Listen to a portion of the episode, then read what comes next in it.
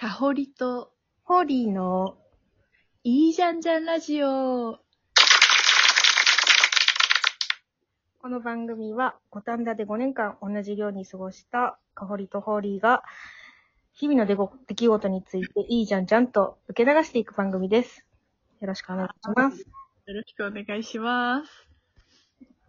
今日は、えー、先日リフトオフしたスペース X の野口さんのことについて話していきたいと思います。いやー、よかったですね。感動した 無類の宇宙好き、ホーリーはもう、超感動してることだろうと思いながら見てたよ。あのね、なんか私全然スペース X のことについて、うんあ、の、理解しきれてなかった部分が結構いっぱいあって、でもなんか、こう、直前とかの野口さんの会見とかで、結構よく分かったみたいなところがちょこちょこあってね。で、まず、1個目、ちょっとね、ごめんね、早口かもしれないんだけど、またいい。よって出して、おさくのキモい喋り方出していいよ。う んなんか、今回ね、野口さんたちが乗っているチームが、あ、が、あ野口さんたちがいるチームがクリュードラゴンっていうチームなんだけど、はいはい。なんかその、く毎回その宇宙に誰か行くときって、そういうミッションパッチっていうのが作られるのね。うん。で、アポロの13の時もそうだし、アポロの計画の時とか、ジミニとか、その前の計画の時も、毎回毎回その宇宙計画のためにこうミッションパッチが作られる。それがあのブルージャンパーっていうあの宇宙服のなんか肩とか、胸元とかにこう、なんだろうな、パッチとして付けられてて、うんで、クルードロガンもそれがあるんだけど、大抵の場合、いいミッションパッチって、こう、そのエンブレムの中に、宇宙飛行士の名前が入ってるんだよね。へーアームストロングとか入ってるんだけど、今回ゼロ、何にも、だ誰の名前も入ってなかったの。へー全然気づいてなかったんだけど、それが、なんかね、直前の野口さんの会見でうん、この、クルードラゴンの打ち上げは、みんなの打ち上げというか、自分たちだけのものではないって思っている。なるほどね。この一年、やっぱクコロナとか、アメリカだと人権問題もいろいろあったし、すごく苦しい困難に立ち向かってきた人たちがいっぱいいる中で、この自分たちの打ち上げが、なんかみんなの希望を背負うものだったり、明日の、うんと、一つのなんだろうな、きっかけというか、明日に向かうきっかけになってくればいいな、みたいなことを思っていると。だかはい。ら、自分たちの名前じゃを刻むんじゃなくて、それぞれが自分たちの思いを乗せられるように名前を言いませんでしたって言って、なるほどね。そう、それがすごい私の中でまず一つグッときたポイントですよ。グッドポイント。そうグッときた。そう。いいねで、打ち上げもさ、無事成功して、うん。で、今回、あの、野口さんはさ、あの、ISS 国際宇宙ステーションにドッキングするときを、はいドッキングパートナーの一人として、あの、クルーに関わってるわけですよ。なので、ドッキングが成功した瞬間に、こう、船内の映像も公開されてるんだけど、その中でこう、自分たちが国際パートナーの一員として、今回その選ばれたクルーってみんな人種とか国籍性別みたいなところが全然バラバラになってるんだけど、はいはい。そのアジア人の一人として立ち会えたことをすごく幸せに思うみたいなうん。ことを言ってて、もうなんかそれもね、なんか私としてはなんかやっぱすごい誇らしいし、アジア人の代表として野口さんが言ってるってことがすごく嬉しかった。そうね。なんかかっこいいよね。なんか、しかもちゃんと人種がいろいろいたじゃん、今回も。ね。なんか、野口さん、私たちのためにありがとうみたいな、私たちの代表としてすげえみたいな。そうですね。黒人の、あの、ビクトリーさんかな？が、うん ISS に乗ったんだけど、ISS に登場したんだけど、黒人で ISS に乗るって今回初めてなんだよ。あ、そうなんだ。だからなんか、別にき、それがきっかけだったわけじゃ絶対ないだろうけど、なんかこういう BLM の問題とかがあった直後に、ビトリーさんが乗ったっていうのはすごくなんかいい、いいとしてもすごく大きいなと思ってて、そうだね。民間初の宇宙船っていうことだけじゃない、何かいろいろな史上初がたくさん詰まってる今回のミッションだったなって思って、すごくいいなと思ったんだよね。いい、いいポイントがいっぱいある。なんか、この大変な一年だったからさ、うん。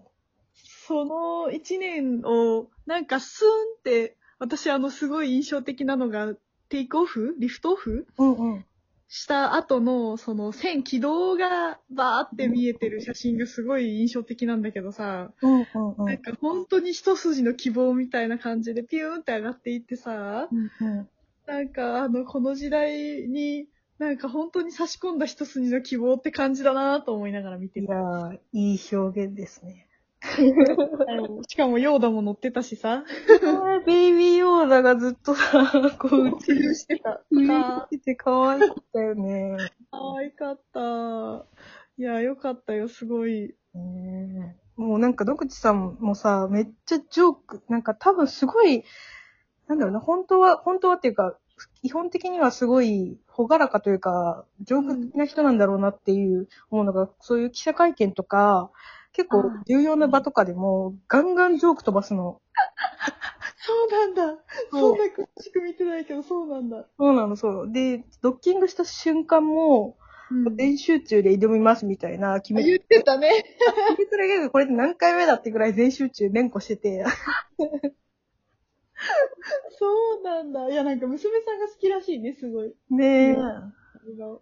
へえー、いやいやいやいや、すごいよかった。私は個人的に、あの、スッキリで見てたから、うん。その、スッキリでテイクオフ、リリフトオフの瞬間をカウントダウンで見て、うんで、10、9、8、7、6、3、2、1、ドーンってブボボボボボボって言って、なんか10秒ぐらいで CM 入っちゃったの。本当に、今 CM 行くみたいな、ここで爆発する可能性とここでなんかあったらどうすんのとか思いながら、なんかもう、本当に加藤浩次も激怒だよ、もう。ここ CM 行くのダメでしょえとか言いながら CM に入っていって、ちょっと、私も同様に、加藤浩次と同様に、スッキリのタイミングに、ちょっと文句を言いつつ、でもなんか、CM 明けの瞬間にはかなり遠いところまで行ってた。ね、みたいな。いやー、すっきりしないね。いや、すっきりしなかった。もやもやだ、本当に。びっくりだよ。そうでしたよ。よよかった。これから楽しみだね。半年間だよね。半年後。しばらく、なんか、一人はなんか、クルードラゴンの中で寝るみたいなことを言ってたね。あ、そうなの？知らない。へえ。なんか、ね、ベッドがね、6個しかないらしくって。うんうんうん。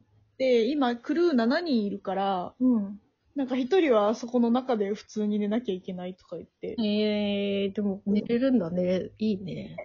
ね。だからどっかにぶち当たったりとかさ、しないのかななんか、ぷかぷか浮いてる感じなのかなどっか固定さすんのかなああ、でもなんか、固定さすみたいなことよく聞くけどね。なんかベルトねで縛って。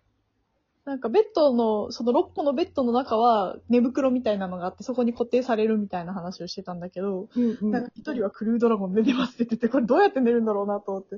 うんうんそう。いや、素晴らしかった。いやー、素晴らしい。素晴らしい。いやそんな壮大な宇宙の話題に、なんか、から比べるとあれだけど、まあ、野口さんも大好きな全集中の話でもしようかな。そうだね。鬼滅ね。そう、鬼滅をね、今週見てきたの。おー、どうだっ今た週の土曜。いやね、やっぱ良かったよ。やっぱ良かったよ。もう雑かよっていう感じだけどね、すごい良かったよ。天国さん。そう。で私はね、コミックスで、まあ見て、内容全部分かった状態でうん。映画を見て、うんで、私の友達二人は、二人と言ったんだけど、一人はアニメまでしか追ってないって人だったの。うんうんだからもうまっさらな状態で劇場版を見れたって人で。うん。うん。で、もう一人は、なんかアニメすらも追ってない。なんか本当にまっさらな状態で見たみたいな人がいたんだけど、うんそう、でも最後めっちゃ、なんかめっちゃ感動してたの。あそれでも感動できるんだと 思ったんだけど。わかったんだ。そう、なんか分かった、分かったんだと思って。みんななんか言葉をして、最後、これネタバレになっちゃうけど、最後もうお通夜みたいな感じで、うん。なんか、あーみたいな、なんか、しかも、もう亡くなるじゃん。亡くなるというか、英国さん死んじゃうじゃん。うんうん。で、その死んじゃった後の世界がちょっと描かれるかなって個人的には思ってたんだけど、うん。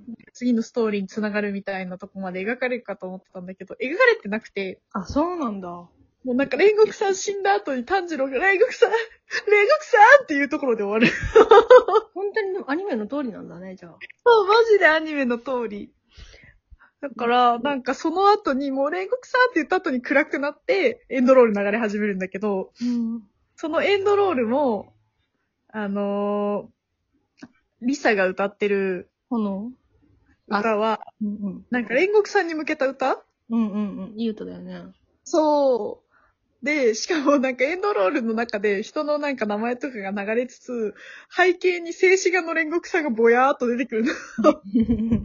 マジでお葬式みたいでさ、笑顔の煉獄さんのソファ島みたいなのがなんか、いろんなシーンが出てきて、なんかなんだこのおつやと思いながらね、なんかみんなめっちゃ泣いててよ。